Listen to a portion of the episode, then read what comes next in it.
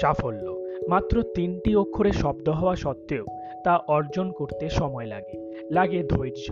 শুধুমাত্র লেখাপড়ার দিক থেকে নয়, মানুষ সাফল্য অর্জন করে বিভিন্ন রকম ভাবে এবং বিভিন্ন রকম পন্থা অবলম্বন করে।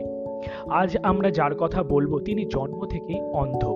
লেখাপড়ার সুযোগ পাননি তেমনভাবে তাই ছেলেবেলা থেকেই হাতে তুলে নিয়েছিলেন বাঁশি। আর সেটাই আজ তার রুটি রুজি বাঁকুড়ার হ্যামলিন বিপ্লব পাত্রের জীবন কাহিনী অনেকটা এরকমই। করোনা আবহের আগের সময়টাই ছিল বিপ্লবের কাছে সুবর্ণ সময়।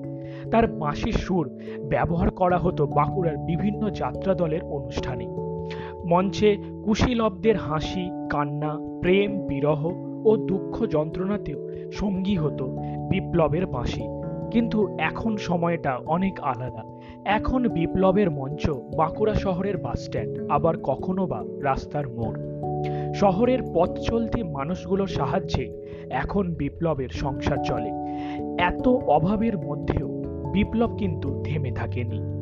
নিজেই বাঁশ কেটে অথবা লোহার এক টুকরো পাইপের সাহায্যে বানিয়ে ফেলেছেন বাঁশি। আর সেই বাঁশির সুর ছুঁয়ে গেছে হাজার হাজার শ্রোতার হৃদয়।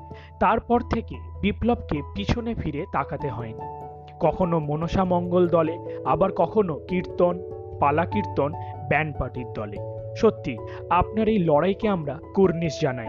আপনার নামের মধ্যেই রয়েছে বিপ্লব, তাই আপনাকে থামানো এত সহজ হবে না। সোজাসুজি কথার পক্ষ থেকে আপনার ভবিষ্যৎ জীবনের জন্য অনেক অনেক শুভকামনা ও ভালোবাসা। ভালো থাকুন আপনি। আর এভাবেই অন্যের অনুভূতিকে নিজের বাঁশির সুরের মধ্য দিয়ে প্রকাশ করুন।